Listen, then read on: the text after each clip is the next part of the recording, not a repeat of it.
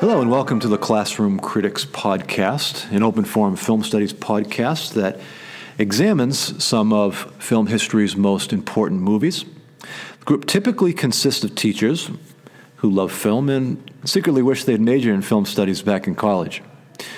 And since those who can't do make podcasts, I guess, we decided it would be fun to launch a series of roundtable discussions that focus on some of the most important films ever made. And for our first episode, we are going to discuss a little film called Citizen Kane. But first, my name is Bill Ivers. I teach English at Nashua High School North, and I'm with Professor Andrew Martino, Professor of English at Southern New Hampshire University and Director of the Honors Program. How you doing, Andrew? I'm great, Bill. Thanks. Thanks for having me. Thanks for coming. So, when I first saw this film, I was in college. It took a while, but when I was in college, I finally sat down. It was right around the time where the first AFI film list came out, the 100 greatest films of all time. And I sat down. It received a lot of press, and I got to tell you, I was floored. You know, I was impressed. I remember the credits rolled up at the end, or the title cards at the end, and kind of sat there and I just said, "Wow, you know, I see why this film is getting all the attention."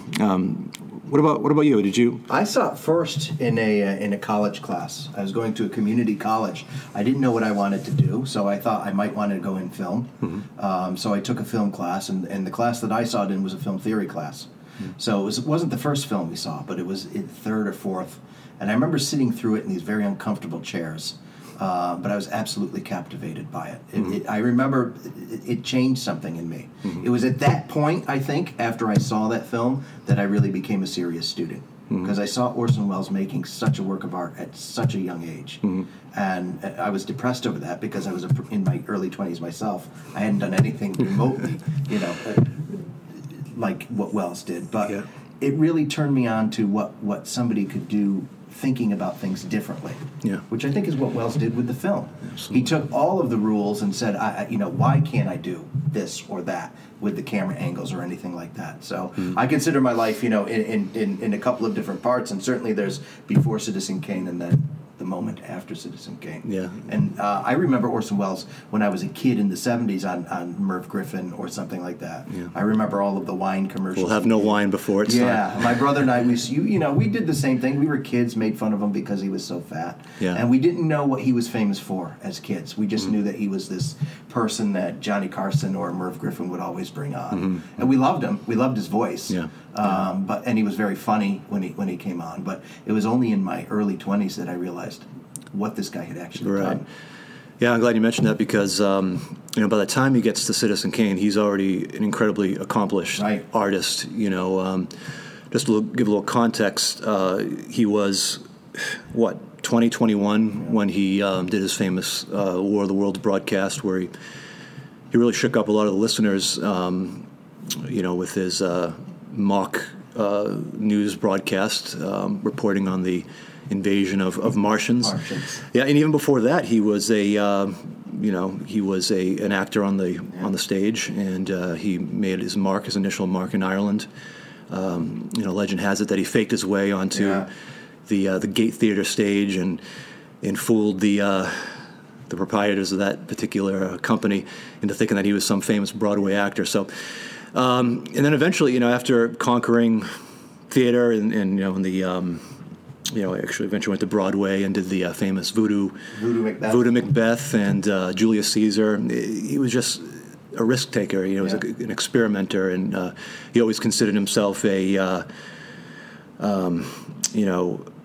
maverick in every medium, just testing the boundaries. And then eventually he was being courted by some of the film producers over in Hollywood. And in a lot of the interviews, he claimed that he never really wanted to go over to Hollywood, that kept brushing them off, and the offers kept getting better. And finally, RKO Studio basically gave him carte blanche and said, you know, here are the keys to the kingdom. Do what you want. And finally, Orson said, "Oh, fine, as long as I have absolute power." He didn't really demand much money, from what he later reports that he wanted power, he wanted freedom.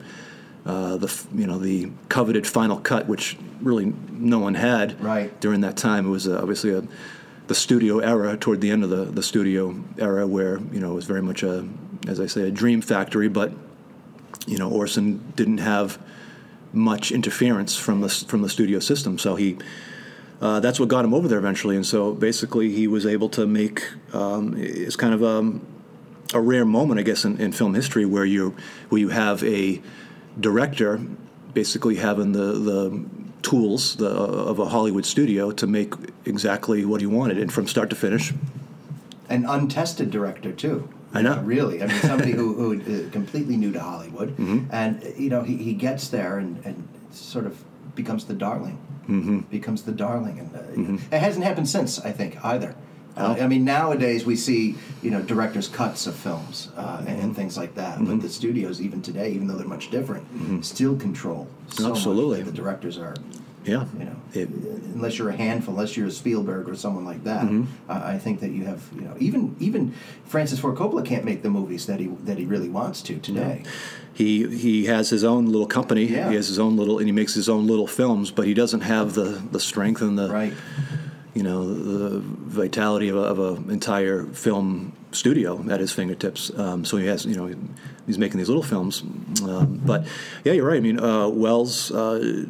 He had never stepped foot onto a soundstage until, he started testing for Kane. And there's the famous story of Wells, having made his mark in the theater. It's up to the director in the theater to design the lighting for the most part. And I guess he was doing just that on the soundstage. And you have Greg Toland, one of the most accomplished cinematographers, being directed by Orson Welles where he wants the lights, and it's up to the cinematographer traditionally in a film production to design the lighting. And finally, someone told Orson, that's Mr. Toland's job, and I guess Toland was a little bit upset at that because one reason he wanted to work with Welles is because just for that very reason he was, he didn't know what you couldn't do, I guess, and. He was very interested in seeing what a untrained eye could do, if that, when that eye belongs to a true visionary. And so, anyhow, it did get made, and Orson, for the rest of his career was kind of struggling to get film projects made, and certainly he did make some great films going forward, but he never really had that that. Accessibility, I guess, to the studio tools, and he became, probably a pioneer also in independent filmmaking. Yeah. He was, and I think that it's important to say that because he was so young and inexperienced. I wonder if he had been experienced, he probably wouldn't have made that kind of film, right? Because he just, he was really guessing his way through it at the time. Absolutely. I don't know what I can do, what I can't do, and I there's this story, and I don't know if it's true, but that Wells told Toland that just don't tell me no. Yeah. Find a way to do it. And we can move forward. And, there's something about the spirit of invention that Wells was always talking about mm-hmm. In interviews. When Peter Bogdanovich would interview him, he'd say, "Don't bring the notes. Let's just wing it, and it'll be much more authentic." That Absolutely. Way. Oh yeah. I mean, this is. It's the freedom of ignorance, right? Yeah, exactly right. And what happens is, out of that emerges art. Yes, absolutely. Yeah, and he used the analogy that when you're walking at on the edge of a cliff, if you don't know you're on, that's right. If you know you're not near that ledge, you're not going to be afraid, and that's kind of where he was. And you're right. A lot of things that seemed impossible at the time were made possible by some of the innovations. If a shot seemed to be required too much depth of field. Yeah. They simply used splicing techniques to create that depth, which I guess we can start talking about some more specifics of the film. So, I guess we can talk about perhaps the film's narrative style. If we can talk a little bit about how the way the story is told in terms of narration, how unique that was at that time in films, at least in American films. It was you know, stories traditionally, you know, up until that point were very linear. Yeah. You know, just you know, point A, point B, point C. You know, just that seems to be what audiences were comfortable with. Right. And I don't know of many films before Kane that had that, you know, disjointed flashback kind of narration. Yeah. I like, you know, what strikes me most about it after seeing it so many times is what a detective story it is. Mm-hmm. You know, not just about finding out what he meant by Rosebud, but who this guy was, Charles Foster Kane. Yeah. And it's really taking all of the form of a detective novel, mm-hmm. and he's using it as, you know, as film. Mm-hmm. And then the camera is just another, it's us, right? It's the reader, if we're reading a film or a book, mm-hmm. and the camera becomes another person, mm-hmm. almost protagonist-like in a way. Right. Especially with the movements of the camera. Right. Sometimes that first scene, you know, going up the no trespassing, yeah. And all of that, where, you know, it's very modern in the sense that there's an intimacy there, mm-hmm. that we don't have with other films prior to that. Absolutely. I think you know, we're in the room with Wells, mm-hmm. And with I should say with Charles Foster Kane and mm-hmm. the other characters, and it's almost as if we're the silent spectator. Yeah, literally. I mean, when we're at the, you know, in the room when he dies, when Charles Foster Kane dies and drops the globe and utters Rosebud, which prompts the question, how do they know he said Rosebud? Which are the, that's true. Nobody's which I've heard that explained. Perhaps you know, the nurse who immediately comes in afterward. Perhaps she, you know, she heard it through the door. You know, perhaps he said it louder than. But anyhow, the multiple narration framing is just very interesting, and I would think extremely demanding for audiences back then, and who knows if that narration would have been possible if there was some producer breathing down his neck. Yeah, and I think a lot of it comes from because he was such a reader. I mean, this is a person who was incredibly well read. You know, Shakespeare is obviously one of his heroes. Mm-hmm. He knows not only character, but he knows how to put a story together. Oh, yeah. And, absolutely. You know, as much as Mankiewicz may have had something to do with that, it's still Welles' vision. Yes. You know, he's the one who tells the story as the director. Right. So, you know, to do it that way, it's a highly literary film. It's a very sophisticated form of story. Yeah, it's almost like it's a novel. It's kind of a novel approach. Right. Novel. I heard that, and this is coming from Welles, that the Rosebud gimmick, not to reduce its importance, but was very much a Mankiewicz you know, contribution. Yeah. That it was, and Welles later on said that was the thing that he least liked about the film. He felt it was kind of like a Freudian dime novel approach. Oh, it is, and it's gimmicky. I think you're right. Yeah. I think it is gimmicky. It works. It does, and it gives the viewer something to sort of hold on to. It's how they get out of it at the end. Exactly right. Yeah, and it's how they get into the story as well. Yes. So it's a vehicle in that sense, but. I think going back to the identity, it's really about who this guy was, mm-hmm. and you know, it's for example, jumping all over, but I think that's the way the film is. You know, that snow scene where, you know, there's writing on the white page, mm-hmm. and then it goes to a snow scene. Oh, it's beautiful, which is just absolutely incredible. Yeah. You know, that sort of context. That juxtaposition from the written page to the screen. Yes. I don't know this for sure, Welles must have had that in mind. You know, that film is going to be this new sort of art form that is going to take over for literature. Yeah. As the preeminent. The 19th century is all about literature. It's all about the novel as the preeminent art form. And then, you know, in the 20th century, we get film, which takes its place. And if you think about it, at that time, at least in American film, movies weren't really considered a high art at the time. Perhaps... You know, Welles, to him, certainly it was, and perhaps he foresaw that there was a day when it would be. I mean, obviously now we have film studies and college campuses, on college campuses, and you can major. It's considered a high art form, you know, right up there with, you know, any other art form. And it really wasn't until the 50s and the 60s where it was kind of considered a high art form. And Welles knew that he experimented where this could go. Right. I think one thing I did hear Orson Welles say once in an interview that the original concept of the multiple narrators would be to, you know, explore this character, which they do, but to, you know, kind of realize that depending on who's looking at a particular individual, you're going to get a very different perspective, a different story. And I'm not sure if that ended up being the case in the end. I think we sort of get an ambiguous character, all in all, you feel free to disagree with that. But I think in the end, Charles Foster Kane, we don't really know quite sure how to... No, I would agree with you. I think he is still an enigma at the end. Yeah. And I think Wells does that very purposefully. Yeah. I think it's too easy to see him as Hearst. Hearst might have been a model, but I think he sort of goes from that. I think it's he's a jigsaw puzzle, right? I mean, that's the Susan Alexander jigsaw puzzle. Yeah. That's the sort of connection there. But all of those different people are putting different pieces of him together. Yes. But what we never really hear is Kane's own story. He's never allowed to tell his own story, right? That's true. It's all everybody else. So when we hear Kane speak in the film, it's always through the point of view of one of the other characters. Mm-hmm. And they may have known him well or not, but it is, whoever's watching this, especially students for the first time, have to know that this is constructed deliberately. It's artifice in that sense. Yeah. Yeah, so in a way, he's also prefiguring celebrity, that we sort of put these...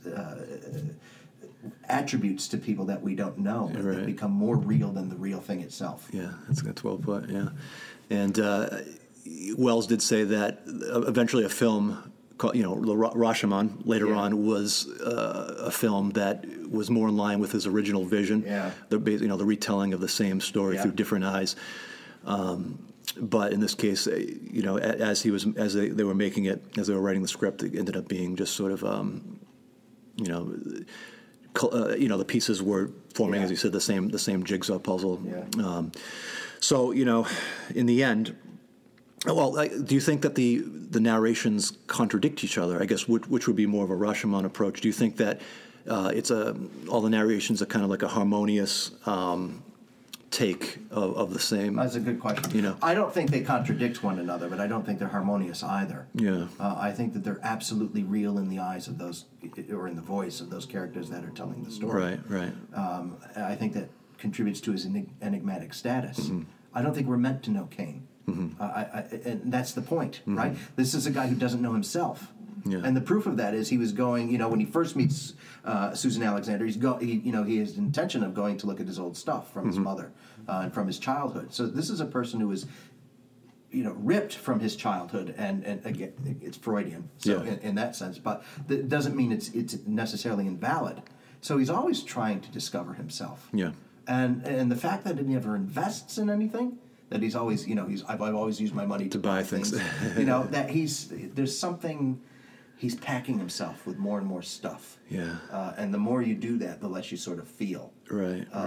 He can't understand why the people don't love him when he is forced to, or when he loses the election.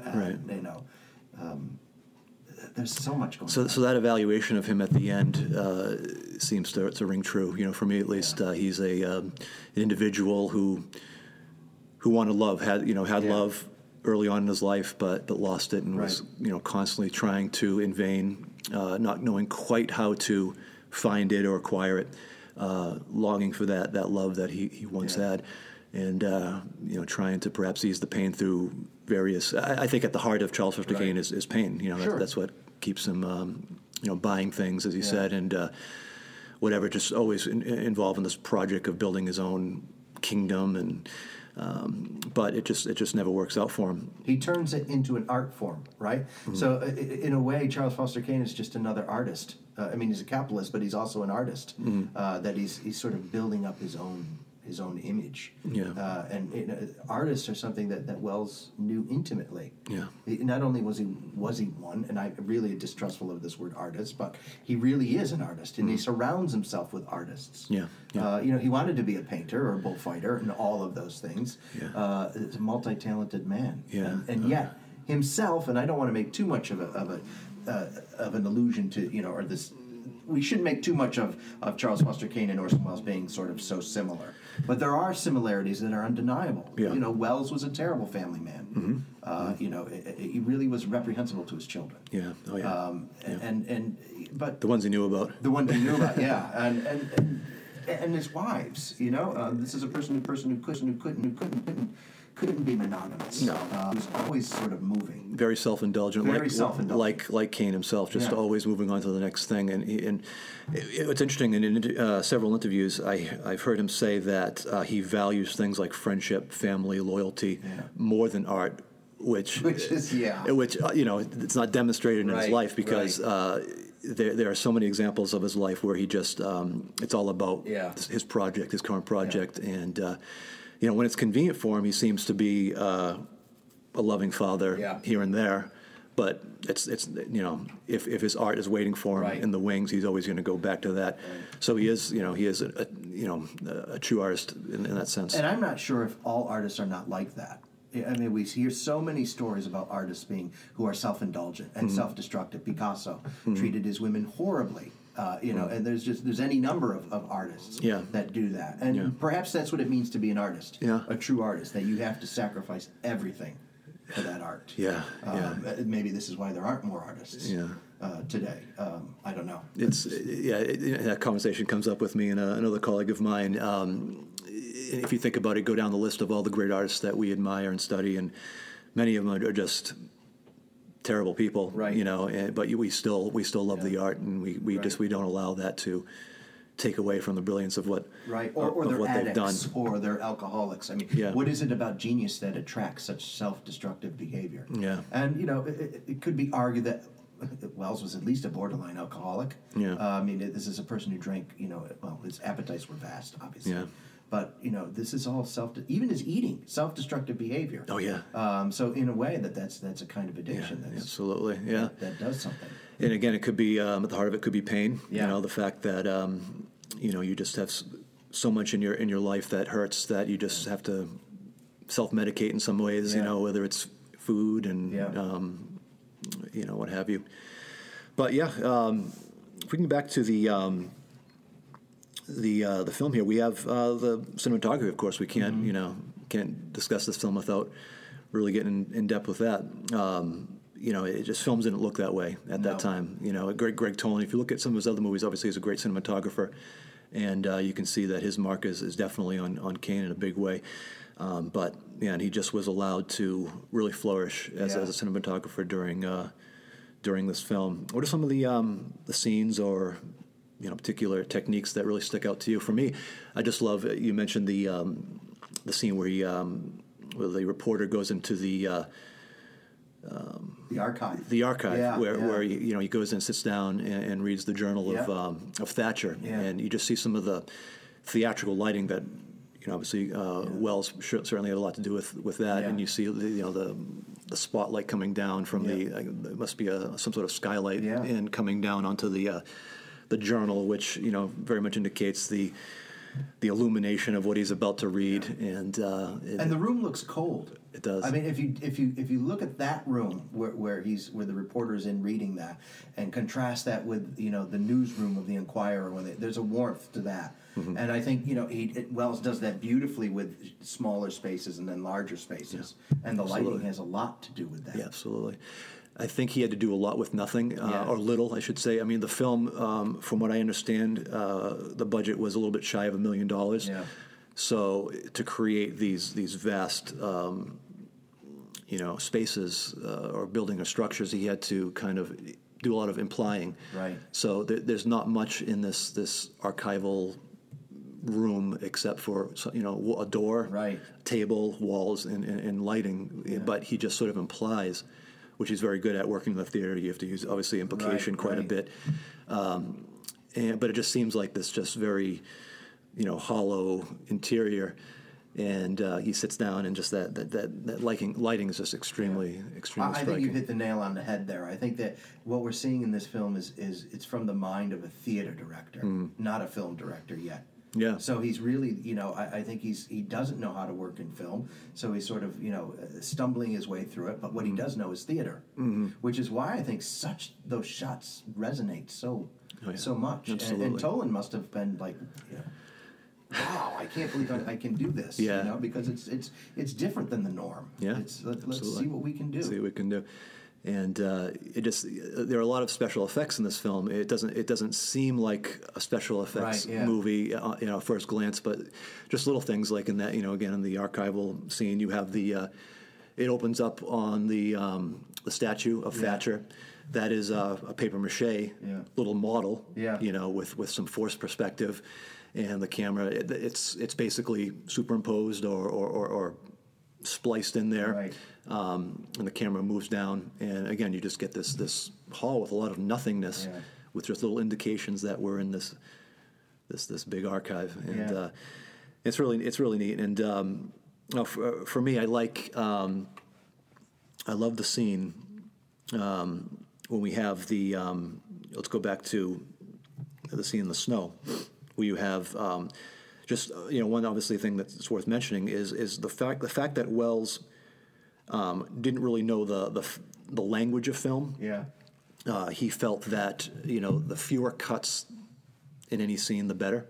Later on, he would say that it's when you separate the men from the boys, the fewer the cuts, the more the more desirable. And he felt that when you have a camera just sort of on a scene, if it's composed correctly. Then you don't need cuts. Cuts you rely on cuts when you really want to force the viewer to see something, the audience to see something that you really want them to see, and you reserve some of the cuts for more dramatic moments. So the scene in the snow in the boarding house, I don't know the number, but there are very few cuts in that scene. Yeah. It goes down, as you said, from the page, and then you have the snowball hitting the sign. Yeah, and then you have it's not just the. The transition of the shot, but you also have the music suddenly stopping, right. Which is kind of a radio technique. Yeah. Just sort of snowball hits, and then, the camera moves down, and you see this, this little innocent figure in the snow playing, the Union Forever, and then you have the camera sort of there, backing into the room. And through the window. Through the window. I mean, that was so... I remember watching that for the first time and just being... And every time I watch it today, I'm blown away by that shot. I mean, imagine so many different points where that could go wrong, and I'm sure they do have to take up the take, but, the camera had to go through pieces of furniture, and, the table is actually cut in half. They had to go through a table, right. And they had to push it together. And you actually can see, the hat still wobbling immediately after it goes through. And there's no cut really until the entire scene is acted out. The entire drama of that scene is acted out until the camera goes back again to the window, and the mother, says Charles, and then that's the very first cut of that scene, really. And it's a jarring Charles, which I've always thought was meant to get our attention, to take us, because the beauty of that shot visually is for me stunning. Absolutely. But when she says Charles, it's like I just watched it a couple of weeks ago, and I sat up. Yeah, and it's just it's fantastic, and I think that goes to show another brilliant choice. Welles wanted to bring on. Actors who were not trained in front of the camera. They were theater actors, and he trusted his that kind of concept was unknown to film, to have your own kind of company concept in a film setting. And you do get when I watch this, I don't feel like the acting. I don't feel like really anything is dated in the movie when I watch it. Either. But I especially don't feel that the acting is dated. I feel that there is some realism there that's very palatable to our to the modern audience. And the name of the actress is escaping me at this Agnes Moorehead, of course. And it's just a great performance. She's terrific, and she only has a few moments in the. And she was one of his. Go-to actresses, and she appeared in his next film, Magnificent Ambersons, great role. But you go down the list, a lot of the even secondary performances are really incredible. Yeah. And I think we often will kind of gloss over Welles's performance. Sure, his performance is fantastic, and I tell my students when we see this film, that old man there. That's a 24-year-old actor playing a 70-something-year-old tycoon, and the makeup is incredible. Right. It's just everything just seemed to have gone correctly. It's so believable, especially in that scene when they're at Xanadu and he walks in at night on Susan and she's sitting down by that enormous sort of like Frankenstein fireplace. Mm-hmm. And, you know, what are you doing? You know? And he's just sort of moving slow and very mechanical, like an old man. That's another. By the way, that's another scene that sticks out for me: the use of shadows and those long sort of depth of field shots. Oh yeah, that, you know, every time. And then he goes to sit in the corner, which seems so far away from where she is. We don't really know, you know, how big the room is. It's just, we know that it's. At any moment, you can pause the film. Yeah. And what you see tells a story. Yeah. It tells you about the characters. It tells you, right. You know, it has thematic implications.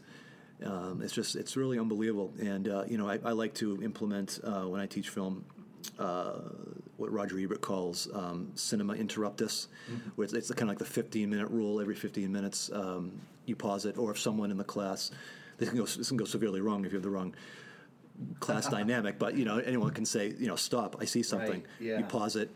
Okay, what do you see? And with Kane it worked. I mean, you never get through the movie if you didn't, because every single shot is a statement about the film's theme, and absolutely, that one is no exception. Where the vast chasm between the two characters is right there. You have, you know, Kane across the room sitting in a throne-like chair, and she's partially in shadow. I mean, all of those things are deliberate, very deliberate, and she has this very submissive position on the floor, very much at his mercy. Yeah. Doing the puzzle.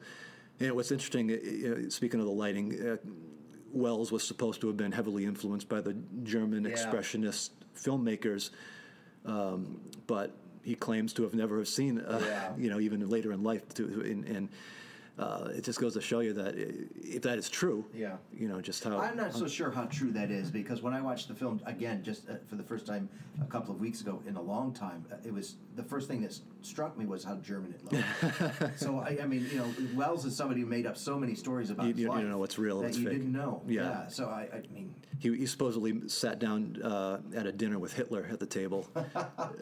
You know, he told the story, and then Hitler supposedly made no impression whatsoever. Yeah. But, yeah... I love listening to Wells in an interview, but you simply don't know what's true. You don't know what's true. I mean, again, that's an artist. He's looking at building his own sort of, you know... His own legend. His own legend, absolutely. Exactly right.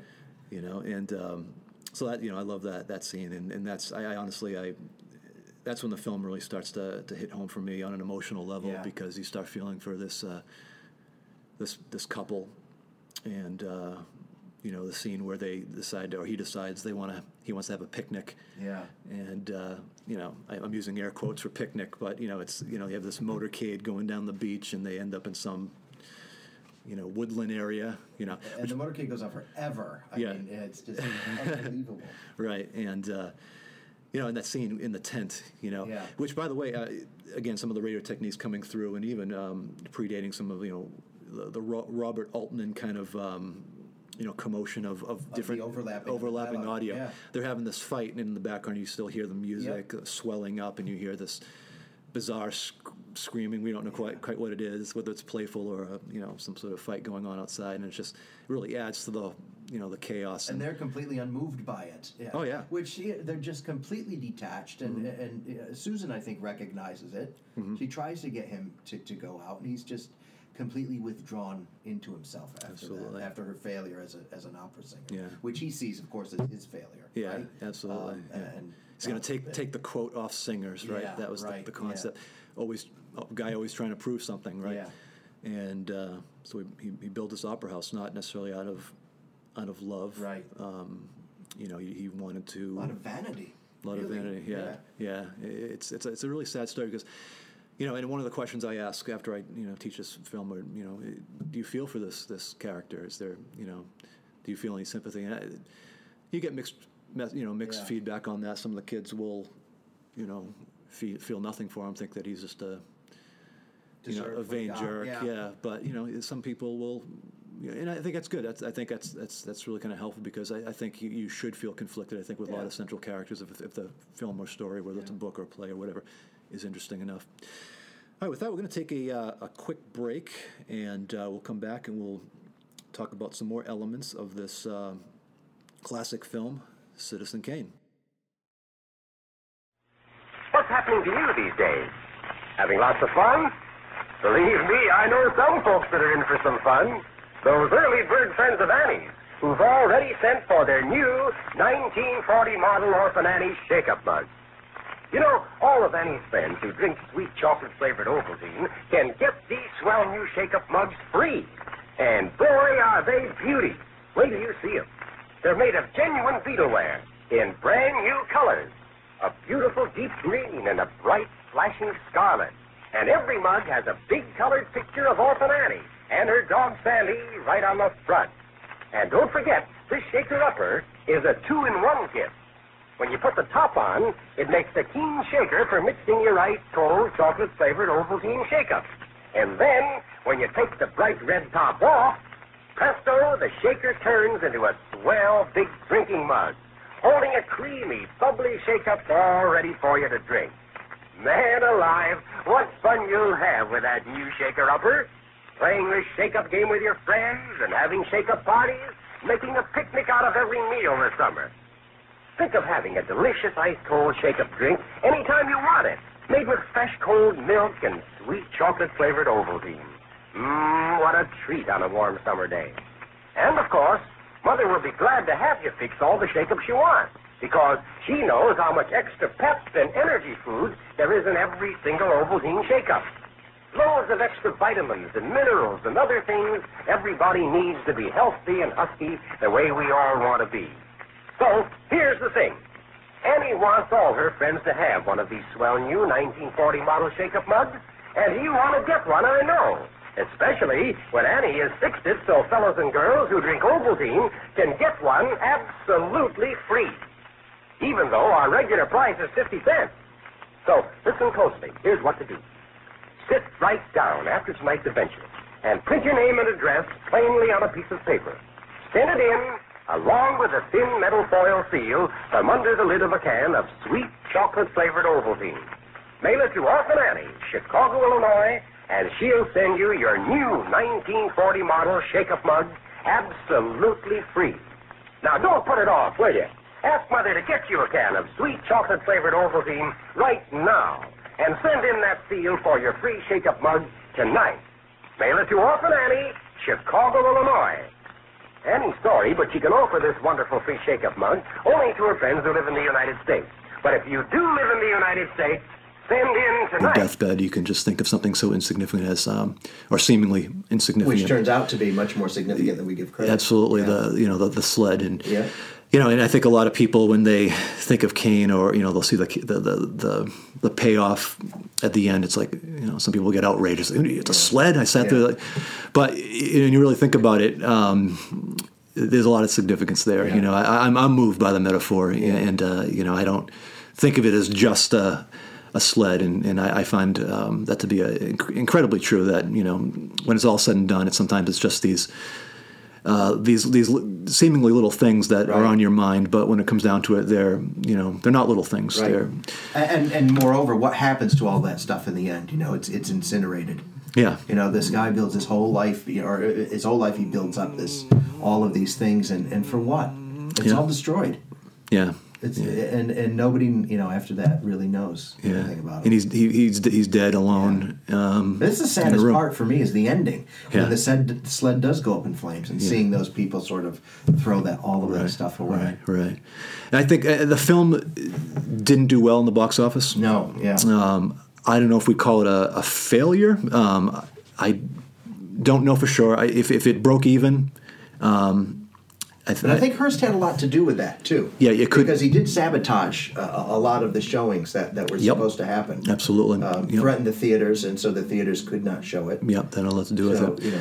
And so, it probably, if it did play, let's say it got a fair release, you just wonder how audiences would react to it. I know. I've seen some... comments and they did the surveys and some of the screenings during that time.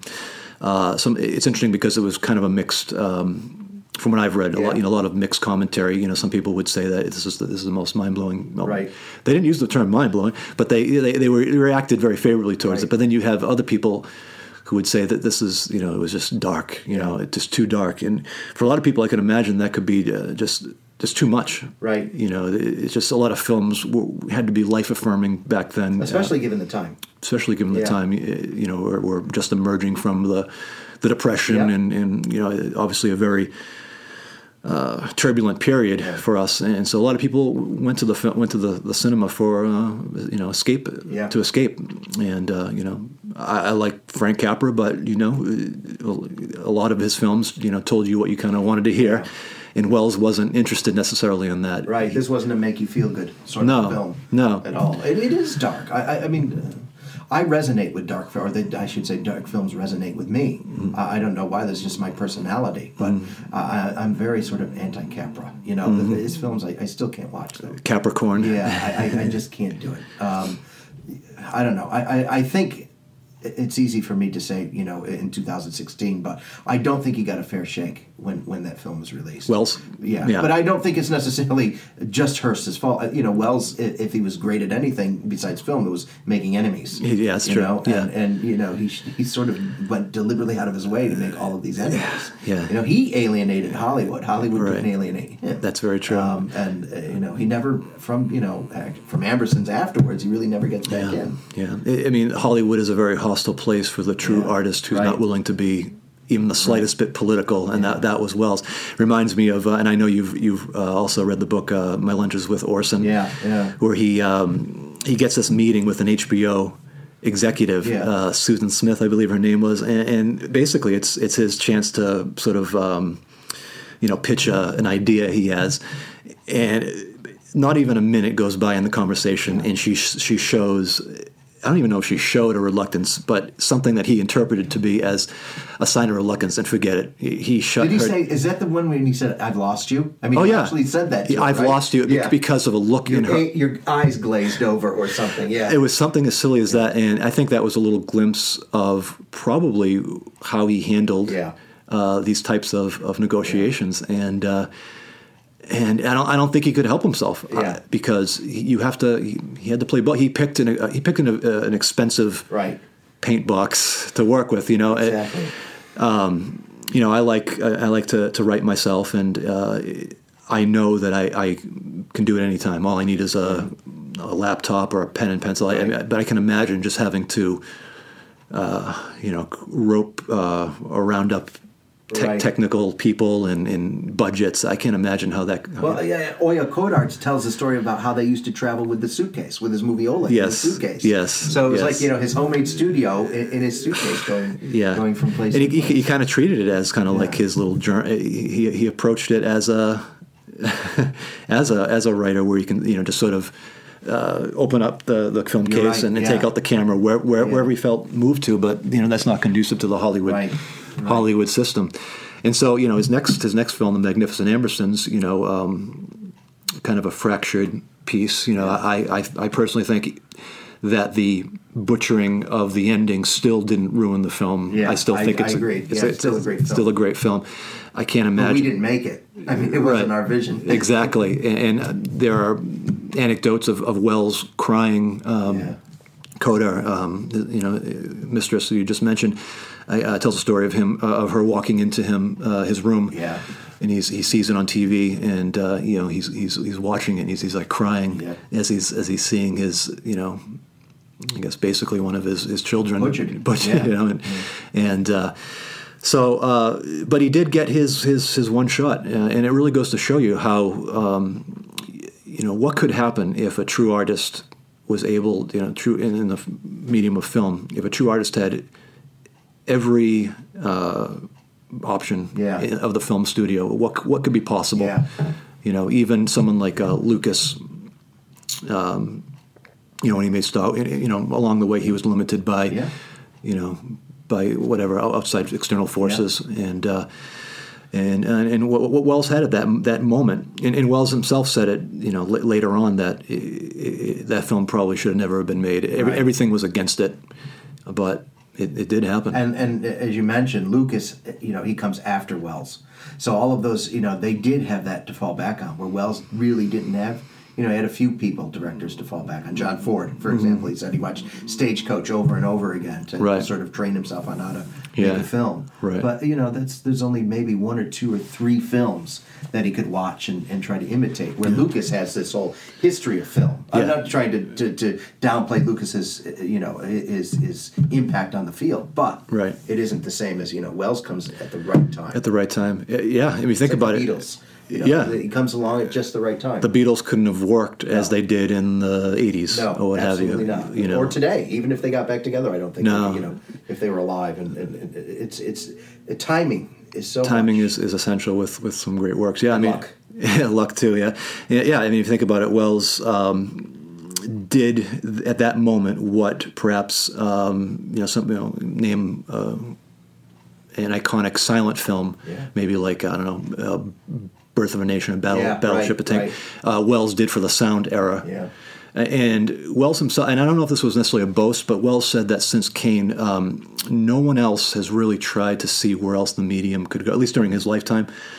Maybe he did with, you know, F for Fake. Right, you know, what else can you do with the medium of film? And, you know, he kind of made a, you know, what he described as a film essay. Yeah. But basically the medium of film is, you know, has sort of been, you know, there's been lots, obviously, great films, but they're great in their own, you know, particular, they're abiding by a certain parameters of the medium. And Wells always liked to approach his medium film at like kind of like painters would always approach their medium, like where else can I go? I don't want to duplicate myself. Yeah. Which is really the opposite of what Hollywood is doing today, where we see so many, you know, movie after movie of really the same caliber. Absolutely. And you know the advances in film now is so technologically driven, you know, the CGI is getting better and all of these weird effects, and they're fun to watch and they're good. And some of the movies are I think, exceptional. But you know what Wells did on that budget with just actors and the sort of the audacity really to make a film is I think directors today lack that. Yeah, I mean exceptional, but you know, are they original? Yeah, you know, I guess is the next question. And I think you know the marketplace dictates. You know, what is going to be made, of course. Yeah. And when it comes down to it, these companies are owned by stockholders and bankers. And, you know, I guess you can understand from their perspective, we can't run any risk of losing money. We have to make $5 billion on this movie. It has to have a strong opening weekend. They don't give it a chance to sort of to get into its own. Right, to discover its audience, or for an audience to discover the film. Right. So artistry or exploration is not really a priority for at least the big studio system. And I'm not sure it's encouraged in the Hollywood system. No, not really. No, I mean, not unless it's going to make money. Right. You know, then you have some outside forces like, you know, Woody Allen is still doing. It's amazing, but his films don't make a heck of a lot of money, but there's always someone backing up his projects. And he does one every year. He does one every year. He's continually doing one. Yeah. So, and some of them are better than others, but consistently, it's you know, he is one of those. Few. He's an auteur who's given, but his movies don't require large budget. I mean, now and then he'll make a period movie, which will cost a little bit of money, but nothing compared. It comes in his own neighborhood, you know. Yeah, exactly. It's not like, it's not a stretch. Yeah, exactly. So, so I think you know it's very interesting that this film happened, and you know, once again, when I watch this movie, I say to myself, it's just so amazing that this is a 1941 movie. It doesn't. Look, I mean, it's other than the fact it's black and white, and, and some of the, you know, obviously the costuming and what have you. It doesn't look. No, it doesn't. It does not look old. A lot has to do with the way it's lit very brilliantly. So Wells did not want any. You know, he wanted everything to be seen. Yeah. You know, so something in the far depths of the scene you can see pretty well if you want to focus your eyes on that. Yeah. So he used, you know, I'm not sure the technical equipment that he used, but from what I understand, he used some lenses that made this cape, you know, possible, and some lighting. You know, obviously the convention was to blur slightly things that were, you know, not prioritized in the scene, and but that's not how we saw it, because he, you know, he felt. That's not how it's seen in real life. Yeah. You can focus on whatever you want when you're looking around the room. Right. And so I think that sharpness, that brilliance of the image, just I think really makes the film really new and fresh. It doesn't seem dated at all. When I watched it a few weeks ago, it was almost as if it was just made. It was, even the acting. Sometimes acting can seem dated. Yeah. And this it didn't. I didn't get that impression at all. Not at all. Even let's say the Kane's first wife. Those scenes. A scene that could be, perhaps incredibly overacted and a throwaway scene he makes into just an incredibly profound. The breakfast scene. Oh yeah, yeah. Is kind of what I'm referring to, and just the fact that the entire story of a marriage is told over a breakfast table in 30 or so seconds. Yeah. Just conversations between a husband and wife. It's just these little subtleties, and there's so many subtleties that never fail to move me when I watch them. And you're right. And in under a minute, we see this marriage dissolve into this acrimonious sort of contentious relationship that they have. Yep. It's brilliant, and I'm convinced he must have got that from his radio experience and his experience in the theater. Yeah. Economy. Absolutely. And he can do it, and he pulls it off. Yeah, he had to condense. In his theater or his radio program, he had to condense Shakespeare. He was great at condensing. He always cut a Shakespeare play when he staged him or when he put it on the radio. Economy is definitely one of his strengths. And at the end of that scene, I love how there's no in that last segment. There's no talking between the two. Just they're both reading the paper but she opens up the competitor. Right? Yeah, that was the Chronicle, right? Yeah. And it's just it's very sad. It says so much, and that little smile that she has on her face, and almost a smirk. One thing that's very interesting about that is the only reference to her. Her fate is in the newsreel. Right. She ends up dying in a car crash. With her son, And who upon the first viewing, who's going to remember that? Right. And the son, I don't wonder why that's never revisited, because that would seem like a key moment. But maybe with Kane, that wouldn't be a key moment. Yeah. I don't know. You think that would be, an incredibly painful moment for him that would be dealt with in the film. But it isn't. You're right. It's never just, really. It's almost as if his wife and his son were something he acquired. Another thing he acquired along the way, and lost, statue. like another statue that broke. Yeah, and that's sad. And the music for me. I mean, the music in this film, Bernard Herrmann's score. Oh my God. It's. I mean, in fact, I played it. I found the soundtrack on Spotify recently. And really, I didn't realize that. Oh, it's and you know what? It's even more amazing when you listen to it apart from the film, because it works on its own. And that's the thing about Welles' music throughout his career is he never. I mean, maybe a couple times he had some of these studio writers make the score for his film. Kind of like throwaway background music, but that didn't happen often. Most of the time, his music was well chosen. Well, they had Henry Mancini for